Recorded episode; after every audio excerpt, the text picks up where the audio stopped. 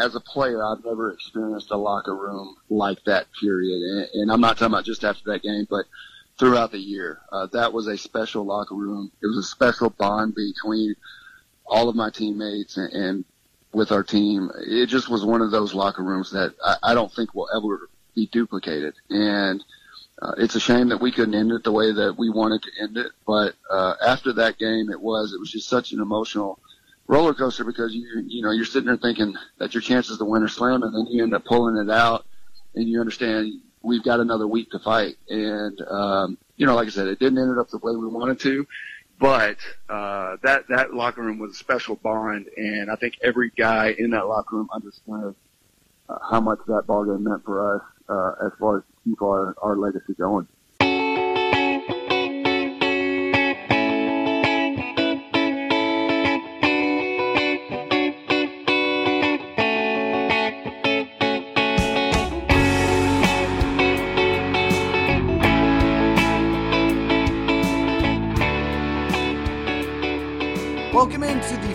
Episode of our five part series looking back at the Minnesota Vikings Miracle 2017 season. In this episode, we focus on the lead up to the Vikings matchup in the playoffs with the New Orleans Saints, the events that led to the Minneapolis Miracle, and then their loss in Philadelphia and all that came after. And joining me for this final episode for Pro Football Focus, Eric Eager. Hi, Eric. How are you?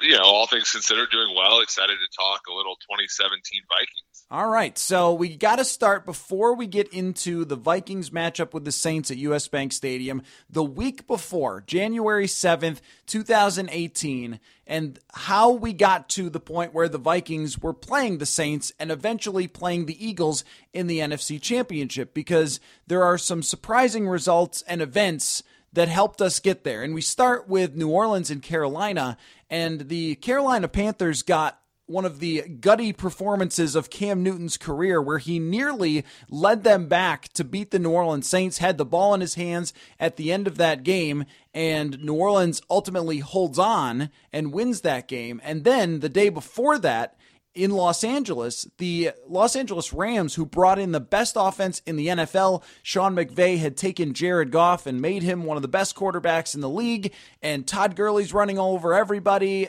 And yet the Rams offense went completely stagnant. Atlanta had gotten hot after they had lost to the Minnesota Vikings, and the Falcons come away with a 26 13 win. And go to Philadelphia to play Nick Foles and the Carson Wentzless Eagles. And and I, I, think that both of these results are interesting for, for different reasons. I mean, one is New Orleans had already lost at US Bank Stadium. So I don't think the Vikings felt tremendously scared of New Orleans coming to US Bank Stadium, but they had lost to Carolina, and Cam Newton had put on a special performance in Carolina where he had a huge run to set up the game winning score. And then it sparked a debate of if you're Vikings fans, would you rather play Nick Foles on the road or have Matt Ryan come to your building? And of course, this debate sounds funny now, but that was the conversation leading up. So, what do you remember from that first round that set up what we had in Vikings and Saints and eventually Vikings Eagles? Yeah, it was interesting because the you know the Rams were you know, a team that, you know, is sort of, you see it every year. You see a team that sort of emerges out of nowhere. They win a kind of a weak division and they play a team kind of a down team the following year, right? The Falcons went from being the, the NFC's representative in the Super Bowl the year before to being, you know, just a wild card team. But obviously it showed in that first playoff round that the Falcons were much more prepared to play a playoff game than the Rams. I think there were something like six point underdogs in that game on the road. Uh, we know now that you know Los Angeles isn't the greatest you know home field advantage for the Rams currently, uh, and they just outclassed them. There were fumbles on punts. There were just you know, Matt Ryan played pretty well, and even you know that Falcons team, which was snake bitten oftentimes offensively, were able to score enough points uh, to outpace uh, Sean McVay's crew. Uh, that was that was an interesting one. I think with the, the, New Orleans game, it was just one of those games where New Orleans sort of stopped playing defense and held on for dear life, and we've seen that a number of times, especially in that rivalry. Uh, but it almost bit them with Cam Newton coming back, uh, and you know I think they I think the Saints were something like six or seven point favorites, and you know they uh, the the Panthers covered that, but didn't end up getting the win. And, and that will be one where people remember Cam Newton uh, getting hit hard many times during that game and continuing to grind through, and at one point having to leave the game for a play or two and come back in and, and nearly pull off a win. And if you were the Vikings at that point, you probably didn't want to see that version of Cam because he was sort of flipping into unstoppable mode as opposed to a New Orleans team that had not proven, like you mentioned, that their defense was up to snuff. Now, their defense over the, the following years would improve and become more dangerous, but to that point, they were still a purely offensive team that, with the way the Vikings offense had been rolling, you felt like they could win. Now, on the other side, on January 13th, the Eagles play the Atlanta Falcons. Now, this is a game that I think about all the time, Eric. You have Nick Foles throws a ball for a, an obvious interception. It bounces off an Eagles player to his own guy who makes a catch and sets up, uh, I think, a field goal. And Atlanta is, is just their offense completely no showing in Philadelphia. The Eagles' defense was spectacular that year, and, and, Atlanta is struggling to move the ball, struggling to move the ball. But then here comes Matty Ice at the end of this game. He drives them all the way down the field to the goal line. They've got a shot to win this game and go to play the Minnesota Vikings uh, if the Vikings win the following day. And he rolls out and he's looking in the back of the end zone. It's like the goal line version of the Dwight Clark catch. He throws it up to the very back of the end zone to the best receiver in the NFL. And Julio Jones mistimes the jump and it goes through his hands, and the Atlanta Falcons lose that game. That right there is a defining moment of this entire 2017 season as a whole because if he catches that ball, I think the Minnesota Vikings end up going to the Super Bowl. Yeah, I mean because the you know the Falcons were a team that the Vikings matched up really well with. Um, sort of, I, I, I think about that drive a lot too because that Falcons team I thought you know was is such an interesting group because I thought fundamentally they were as good as they were when they made the Super Bowl, but just you know on the field, you know they had the most drops in the NFL on third down. Uh, as a percentage of, of catchable balls uh, in 2017, you know Matt Ryan goes from 30 something touchdowns to 20 uh, even on that, but then you know that was the year that Shanahan left, and they they replaced him with. Um, uh, Sarkisian, and he just didn't have the juice. I mean, they ran a shovel pass to Terron Ward, I believe, on the second down hmm. play of that drive, their third best running back. It just none of that made sense. And ultimately, you know, when you when you cross the street that many times, eventually you get hit by a car. And I think that that was kind of what ended up happening to the Falcons. Um, you know, they they were good enough to you know obviously come out of Philadelphia to win. They were favored to win in that game. Uh, you know, which is strange considering that the the Eagles were the number one seed. Um, but ultimately, uh, you know, it just wasn't to be for them, despite a really good defensive effort on their part uh, and you know, like like you said, the one last drive that they had. And I will admit to being about as wrong as I have ever been in my entire life about this situation because when the Eagles won that game, my opinion was this is great for the Vikings' chances to go to the Super Bowl because they're facing Nick Foles and not Matt Ryan. And what I didn't properly factor was how difficult it is to go to Philadelphia and how good their defense was, how stacked they were. Aside from maybe an outside corner or two, they were a very, very dangerous defense, and especially on grass, on the road, and everything that Doug Pederson was dialing up was working at that point. But my thought was the Atlanta Falcons are just getting their legs here a little bit and getting back to where they were as a Super Bowl team in terms of their offense. And Matt Ryan is not a quarterback that I would want to face in terms of uh, you know a playoff game as opposed to Nick Foles, who had had you know one good year in his career. Even toward the end of that season, he wasn't particularly good, and in this game, he was not particularly good to beat the Atlanta Falcons. So my opinion was go to Philadelphia, face a quarterback who is a pure backup with your number one defense, beat the tar out of them, and go to the Super Bowl. And of course, we know that didn't happen, which we will get into. So a very interesting and compelling playoffs to get to the point of January 14th at US Bank Stadium. And now, speaking of takes that didn't work out or thoughts at the time that turned out to be very, very different, the Vikings get up 17 to 0 in the Minneapolis Miracle game. And we never really remember this eh, because of just how it ended. But they start off the game and they drive right down and they score a touchdown. Jerick McKinnon a 14 yard run and and they're and they're rolling.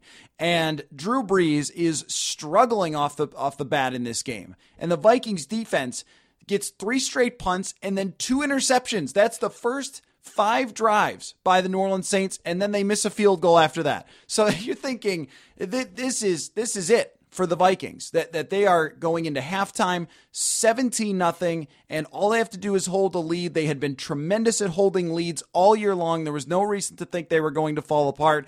But then the throw that Mike Zimmer had prophesized earlier in the season is that the right word? I think it is. Uh, he had talked about Keenum is too risky. He loves to just throw it up there and hope for his wide receiver to catch it.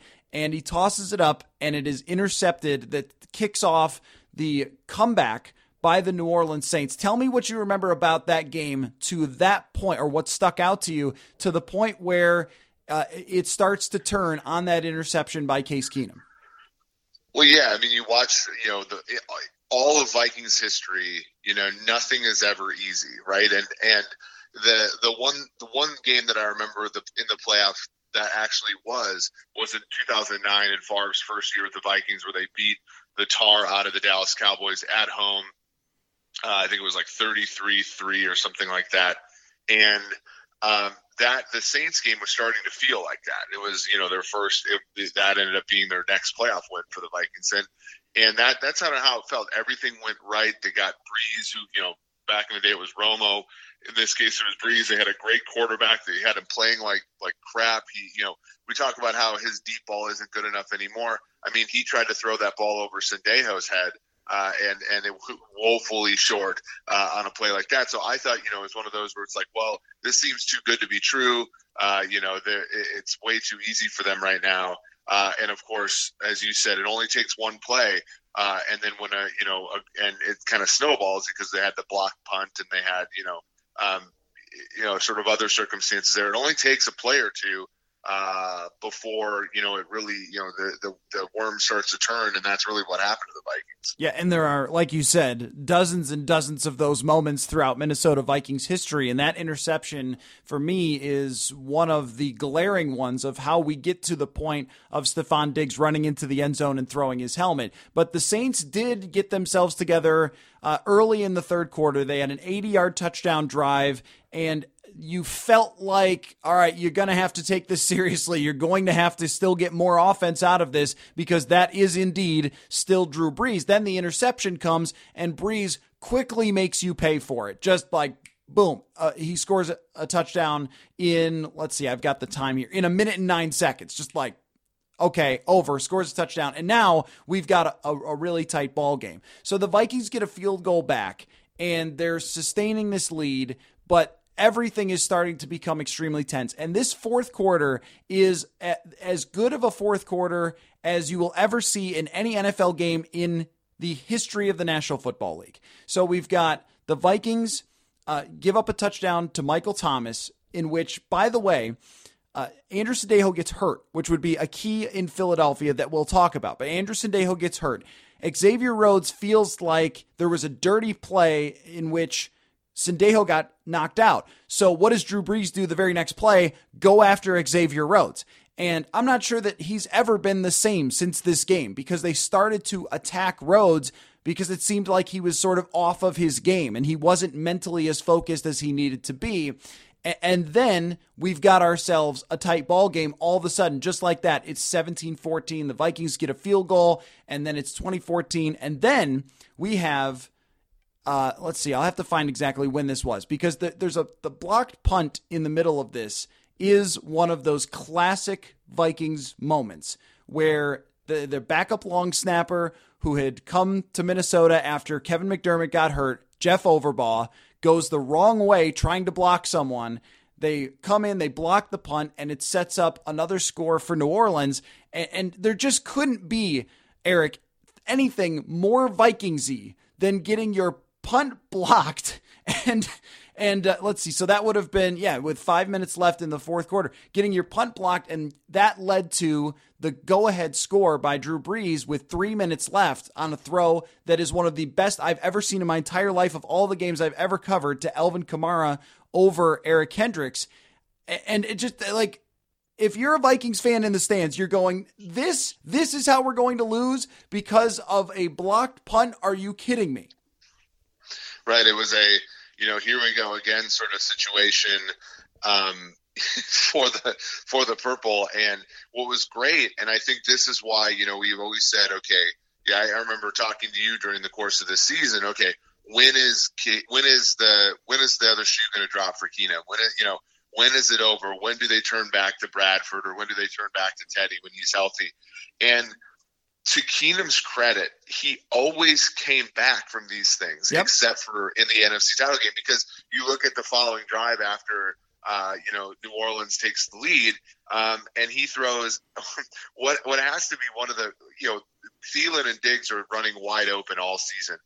In a in a play where Lattimore really does have Thielen covered well, he throws a perfect kind of rainbow pass uh, on a second and 10 to get them, you know, more or less into field goal range. Uh, and then, of, of course, Kai Forbath hits what should have been, you know, probably the, the most clutch kick in the history of the Vikings franchise. Yes, a 53 yarder. Now, before that, though, the play before that, I want to focus on here because you mentioned that everything came up Keenum for that entire season. And this drive was a great example of everything coming up Keenum because, yes, Thielen makes one of the great catches of his career on that play and also gets interfered with. And I think Marshon Lattimore was called for both pass interference and holding on that play. And Adam Thielen still comes down with a 24 yard catch.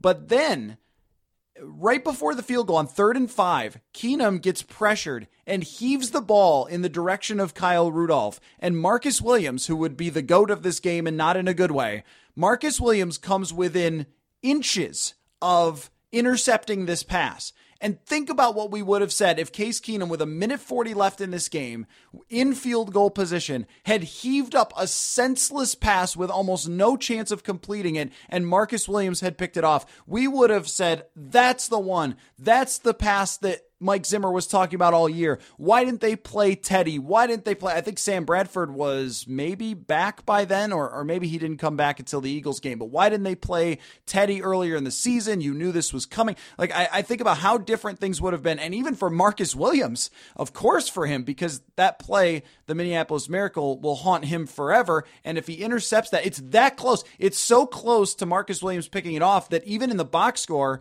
the pass is is defined as being defended by Marcus Williams. It was that close. And then, as you mentioned, Kai Forbath, who uh, came out of nowhere pretty much for the Vikings the year before after Blair Walsh had gone in the tank, comes up with the definitive field goal in Vikings history, or it would have been if not for what played out next. So we go to the next drive, and this is, again, I just cannot tell you how in awe of Drew Brees I was covering this game because the noise is as loud as I've ever heard it in an NFL stadium, including being in New Orleans for the playoffs last year. And he just starts going to work. They get the ball at the 25, and immediately he throws a, a, pass to somebody named Josh Hill, 18 yards, Ted Ginn, 11 yards. But then the Vikings slow him down. They get him to fourth down. And this pass will forever stick out in my mind, Eric. Fourth down, and he hits Willie Snead for 13 yards right in front of Mackensie Alexander, under pressure, pocket collapsing.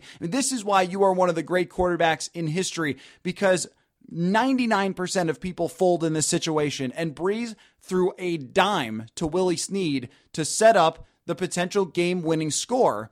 But the problem was, all of a sudden at that point, Sean Payton got nervous.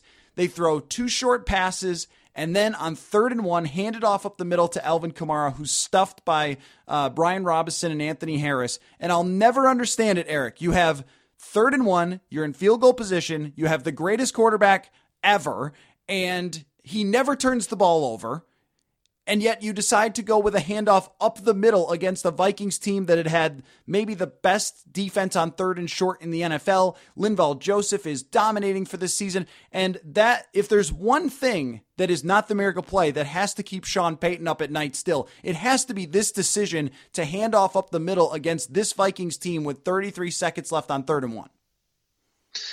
Yeah, absolutely. I think, you know, when you think about you know, things teams pra- must have practiced, right? It's we need to pick up a yard to extend because basically you're just you're burying Minnesota in that sense, and they couldn't, and it was you know execution, but also you know was Kamara really you know you had Ingram was Kamara really the running back you wanted in that spot type of thing. Um, but yeah, it was it was head scratching, and you know, from the perspective of somebody, you know, if you were rooting for the Saints, like probably the you know the kiss of death, given you know all the things that had happened to you during the course of that game. Uh, it kind of you know a field goal is like a participation trophy in some sense, and and I think you know even though you made it, you probably didn't feel great.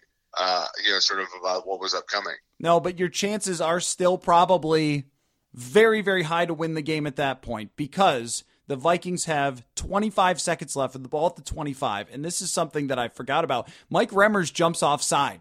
And so now you're back at the 20 and, and you're going, all right, what are the odds at the, now?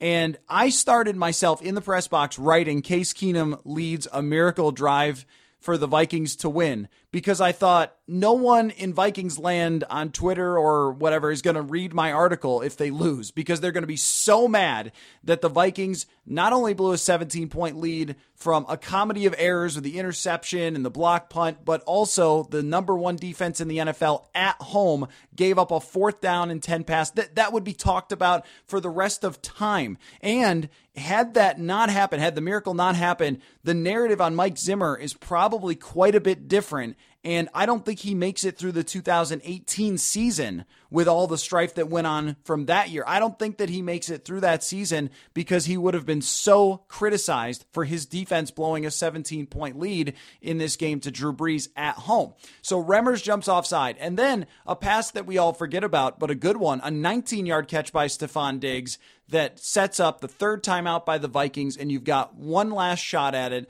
And here, here it comes.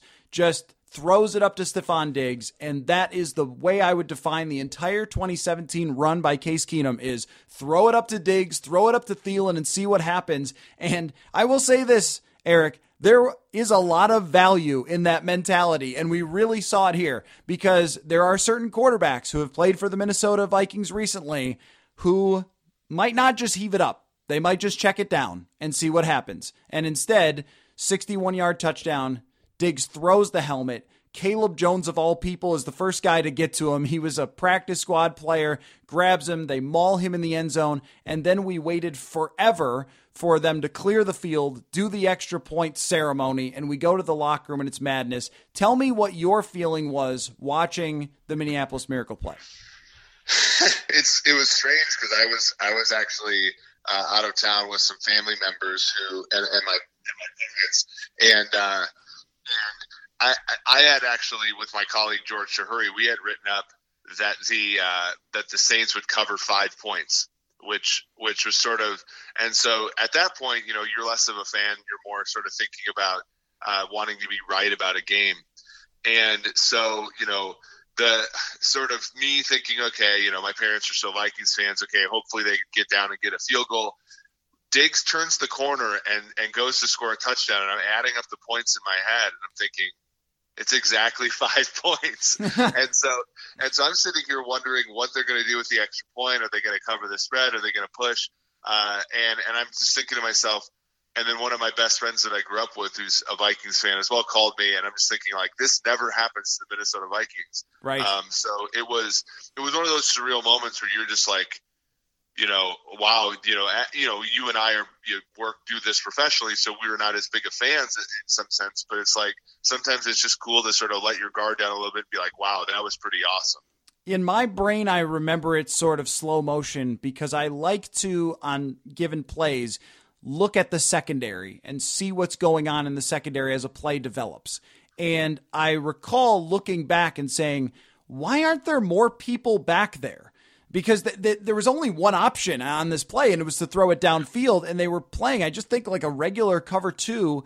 And uh, you're saying, well, what's why? Why aren't there more people back there? And as the ball went up, Marcus Williams is coming so fast. I was looking at him. He was coming so fast that it sort of in the moment went through my brain like, boy, he's going to hit him really hard. And then he just launches his body and completely misses. It, I'll never fully understand either one of those things. I'll never understand why there weren't more people deep. I think maybe They were afraid of the field goal because Kai Forbath had just hit a 53 yarder. So they were afraid of catching a ball, getting a little yards after catch, getting out of bounds, and having a game winning field goal. So they wanted to make sure that their coverage was a little tighter, but it eventually cost them. And then I go into the locker room, Eric, and I've never seen anything like this, and I'll never see anything like it again.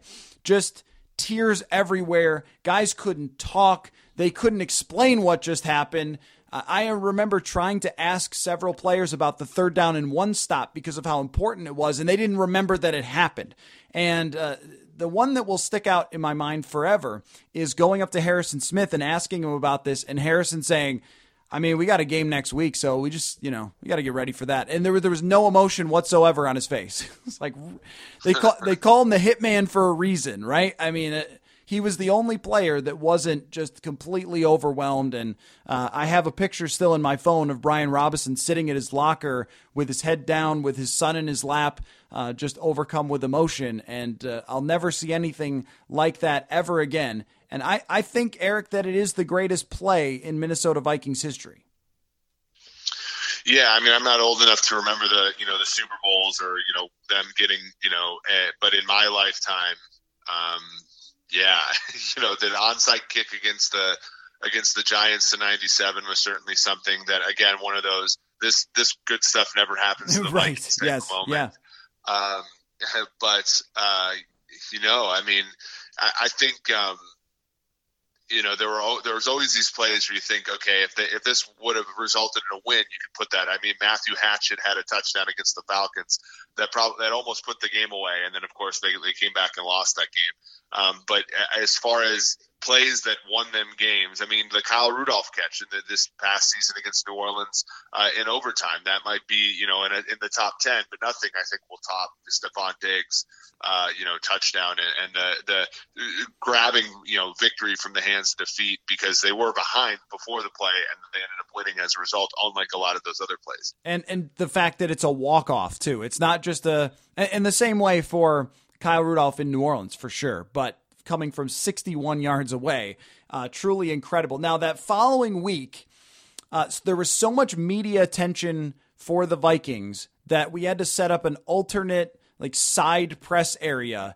and there was a little room that you could go into to do phone interviews. And almost every 15 minutes i was doing another phone interview about the minneapolis miracle. I was on in vancouver three different times. And just uh, all sorts of calls from uh, the america and canada uh, wanting someone to talk about this play. So it really took over the entire sports landscape.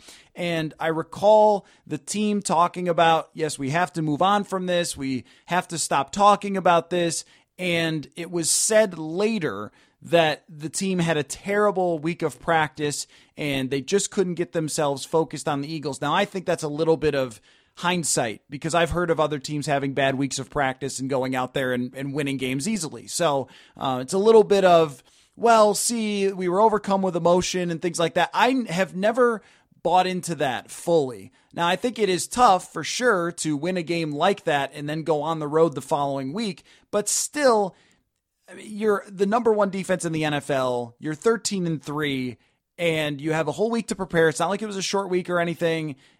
I don't really buy into that excuse, especially because of the way that it started in Philadelphia. Now, let me say before that the atmosphere in Philadelphia goes under the category of unlike anything I've ever seen in my life Vikings fans having full beers thrown at them and just complete pandemonium. The game didn't start till later on in the evening, and those Philadelphia fans had gotten there very early in the morning. So it was a serious advantage for the Eagles in the home field situation, plus the fact that it was on grass. But Eric, that game starts off with Case Keenum throwing a perfect pass to Kyle Rudolph for a 25 yard touchdown and leading just an awesome drive. And when that happened, when Rudolph catches the touchdown, I think that I, I looked at Judd Zulgad and said, I think we're going to have to cover the Super Bowl at home.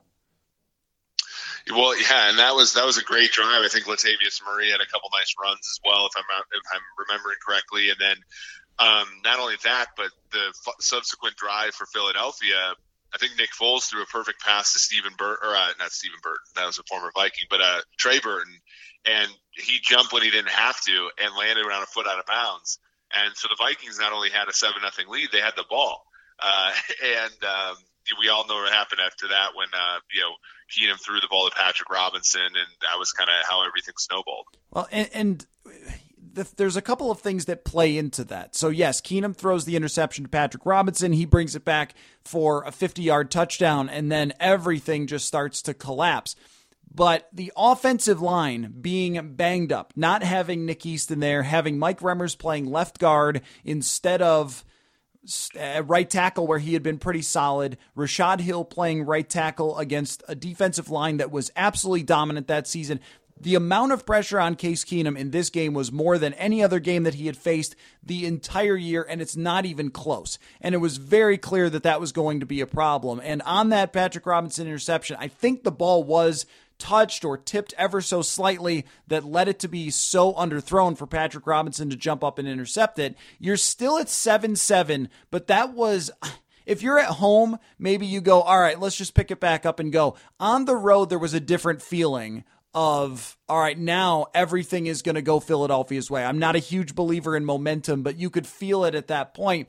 And the following drive, uh, that's when things start to come apart for the Vikings defense. They actually got through the first quarter playing pretty solid uh, in terms of their defensive play, but that's when Doug Pederson takes over, Nick Foles takes over, and just starts to annihilate this Vikings defense. And I don't know if you felt this way, Eric, but I know that Judd Zulgad has brought it up before, and, and I can buy this that the second half of the Saints game, the defense just wasn't what it was.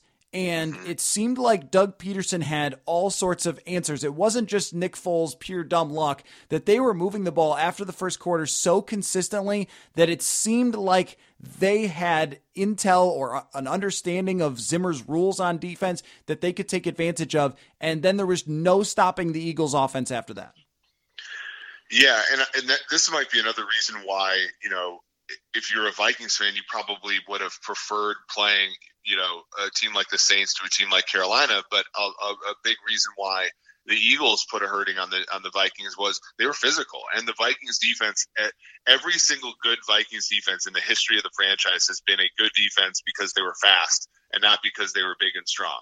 Uh, and, and including the 2017 group, and that's when you see, you know, you look at like the drive Subsequent to this, you're talking about a 13 yard run by Jay Ajayi, a seven yard run by Jay Ajayi, like, uh, you know, uh, Zach Ertz making plays is sort of a bigger player. And, you know, that the physicality, the lack of physicality on the defense relative to how good they were in coverage really opened things up, I think, for the stuff over the top. And, you know, to again, to the point about, you know, sort of not being able to, uh, you know, you know, stay healthy. Like Xavier Rhodes missed a significant part of that game. As you said, Andrew Sendejo was hurt for much of that time. So it was one of those where I think the Vikings' weaknesses got exposed pretty explicitly. No, that's right. And uh, also on the defensive line, the whole season long, they had been in quarterbacks' faces. And this Eagles offensive line, you would put them up against maybe not quite the early 90s Dallas Cowboys, but almost any other offensive line in history. Jason Peters, Lane Johnson, Jason Kelce. Uh, they're just playing as well as anybody, and they were fully healthy that year. They haven't been since uh, in Philadelphia, but at that point, no, actually, I think that Jason Peters had gotten hurt. So aside aside from Jason Peters being out, their offensive line was just monstrous, and the Vikings couldn't put pressure on Nick Foles. And you guys at Pro Football Focus have shown very clearly how quarterbacks perform when they're not pressured at all. And the the touchdown to Alshon Jeffery is one where Nick Foles has all day. I think there's a little bit of initial pressure, but he ends up spending five, six, seven seconds before he launches the ball to Alshon Jeffery for a 53 yard touchdown. And if the Vikings defense wasn't going to get any pressure, and as you mentioned, Xavier Rhodes uh, was hurt in this game, and Andrew is hurt in this game, and then something else happens too along the way that uh, Pat Elflein suffers a very serious ankle injury, and he has never recovered from that ankle injury. But they were already banged up on the offensive line. Then it got worse. They couldn't run the ball at all with their backup offensive lineman in, and then it just continued to snowball and snowball. And it, we knew it was officially over when the Vikings were down 24 to seven, and right away the Eagles come out in the second half and throw a 41 yard touchdown to Torrey Smith. But I always wonder this, Eric Sam Bradford is healthy, at that moment, he's the backup quarterback. Teddy Bridgewater, I recall, uh, being pretty upset that he was not the backup quarterback for that game after being the backup for such a long time. But Bradford was the backup. Do you think that they should have put in Sam Bradford, considering how well he had played in week one? I know he had been out for pretty much the whole rest of the season, but if he was healthy enough to play, down 24 to 7 or if they should have just said well Keenum has had this magic maybe there's something left there because it always stuck with me that if you were going to do it that was the time to do it because there was nothing to lose yeah the only issue that i would have is that bradford was never much of a comeback you know kind yeah, of guy right, right, yeah. and so keenum was you know Bradford was so much more talented than Keenum, and and so and frankly, I think so much more talented than Bridgewater. Um, but he had been the backup the week before in New Orleans. He was the backup there, so he was clearly physically ready. Uh, and at that point, you, you sort of had to think to yourself, Keenum had never brought the Vikings back from this much. Uh, you know, it was always you know small one-off sort of plays, uh, you know, that where he came back from. So maybe there was a, an opportunity for him uh, you know, you put Bradford in there, see what you have. See what you have. I mean, the only issue I would have said was there, as you said, the offensive line, the protection was so bad in the prior year in 2016 when they started five and zero. They went to Philly, and it would, it became pretty apparent that Bradford was going to crumble if you if you didn't protect it very well. Yep. Uh, and probably the same thing would have happened, but you know, hindsight's 2020.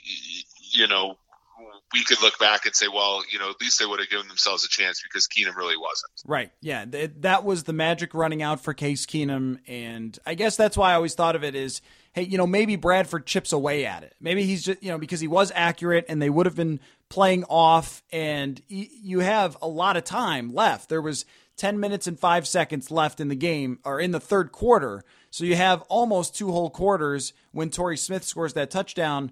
I mean, maybe I don't know. You're way down. Your chances are almost nothing anyway. But if you're going to do it, it's probably the more talented quarterback. I'm not saying I criticize Mike Zimmer for this. It's just something that has always sort of stuck in my mind that I wonder if at halftime they went in and said, Does anybody think we should put in Sam Bradford? Because why not? And we also knew that the Sam Bradford era was over too that because of his injuries that they were not going to re-sign him and make him their starting quarterback that the knee had just gotten to the point where you couldn't trust him for a full season and sign him to a contract extension one last roll of the dice with Sam Bradford it I'm certain it wouldn't have meant much considering how well that Philadelphia defense was playing and Nick Foles continued to move the ball and score. It's just one of those side notes that I have of, well, you never know with that one. Now, uh, here's my question for you, Eric.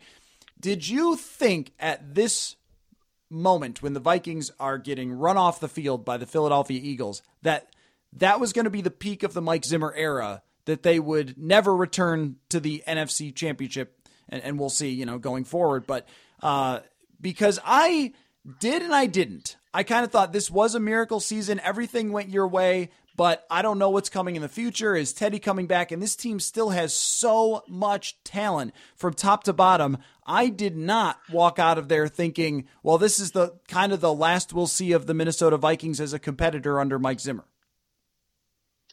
Yeah, it's a great question. I mean, I think the following season, I, you know, was advocating that the Vikings wouldn't, you know, get their season win total. I was very down on the Cousin signing. Um, but obviously, we didn't know that the, the cousin signing was going to happen right after this game. So, you know, I think I think a lot of people. I was advocating for sort of a Bridgewater and McCown strategy, uh, which I think you know would have probably worked out a little bit better just from a cost benefit analysis, given where the Vikings uh, roster currently is.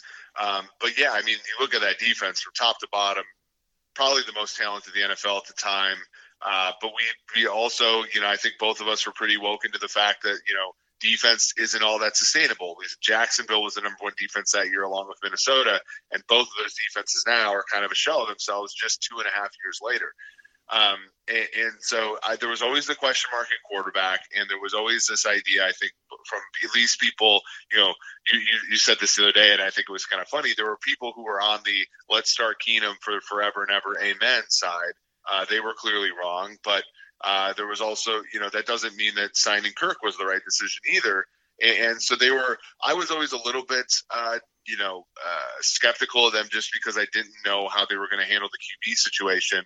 Uh, and I think we were, you know, sort of right there because you know, as good as Kirk has been at times, he's his limitations have certainly shown shown out uh, when it's mattered the most. And and what another thing that we just maybe undervalued in terms of how much it meant to winning in the future was your offensive coordinator who had just hit every nail on the head for the entire season. And maybe it's Pat Shurmur's best year and he never would have been as good again.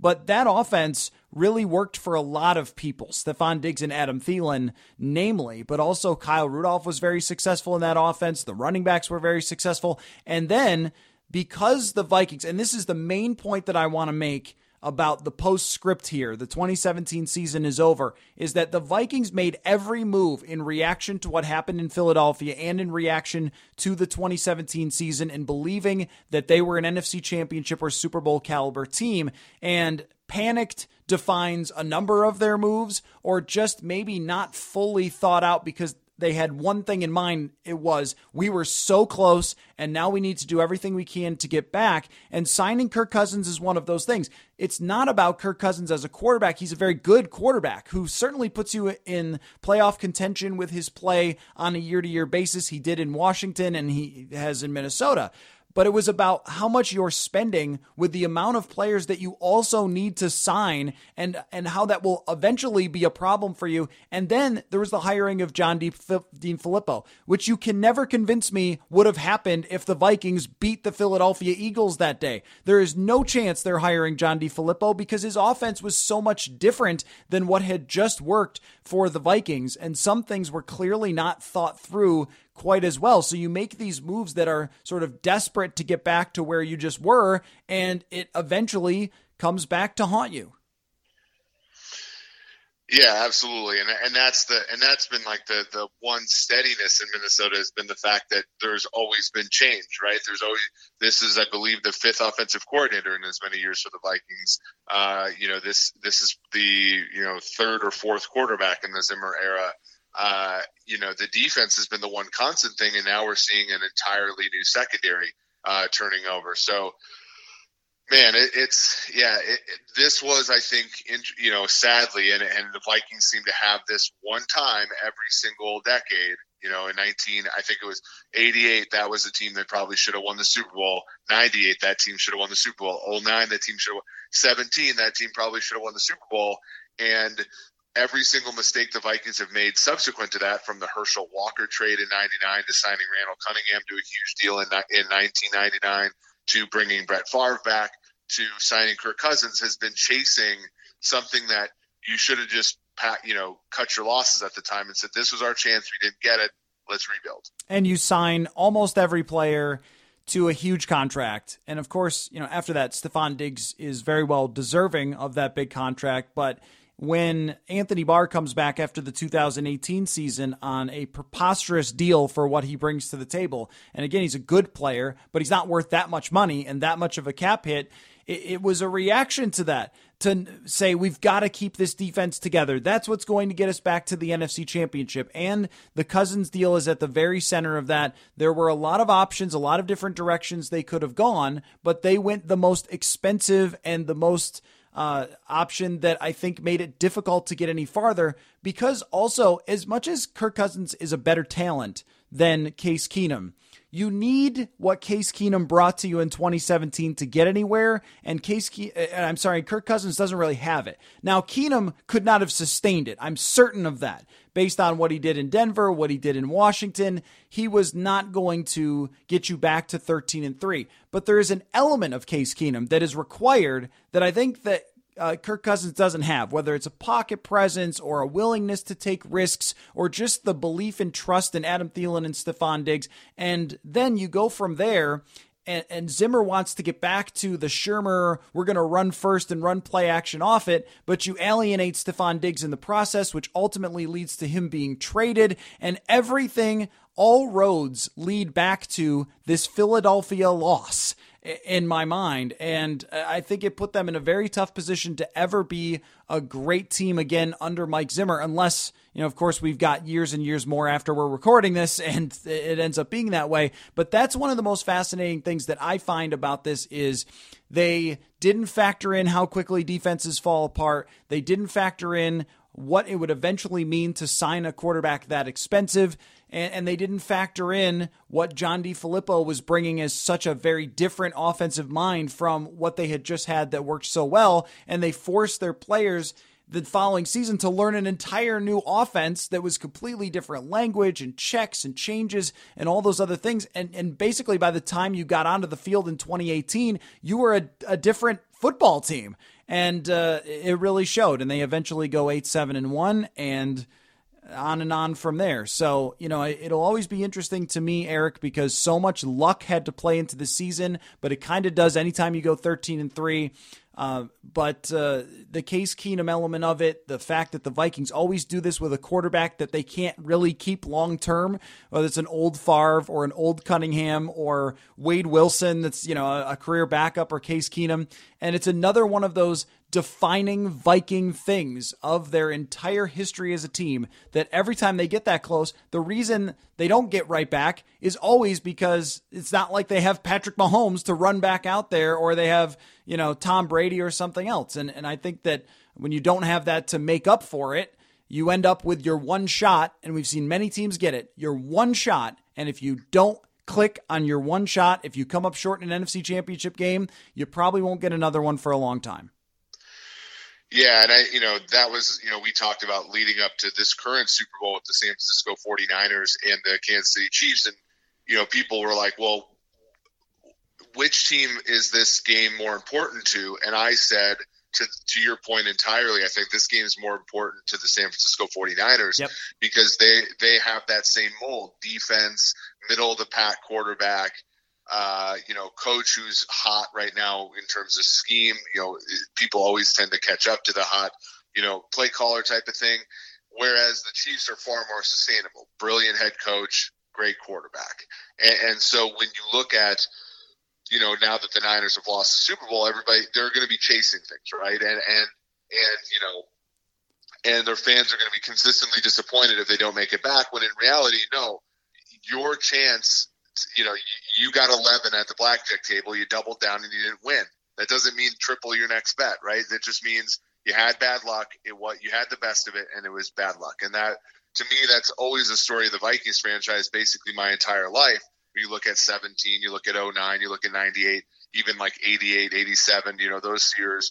Like it wasn't they weren't sustainably good, but they popped up and they for whatever reason just weren't able to take advantage of it, uh, and that hurt them for subsequent seasons. And it tells you a lot about how sports is entirely expectation based. I mean, everything, whether it's inside front offices or ownership or fans or media. It's all where we set the bar from you and what you did against that. Because if you look at the Mike Zimmer era, it's been very, very successful. A lot more wins than losses, a lot more good seasons with almost no season that you could say was bad. His first season was still pretty good considering what he was handed.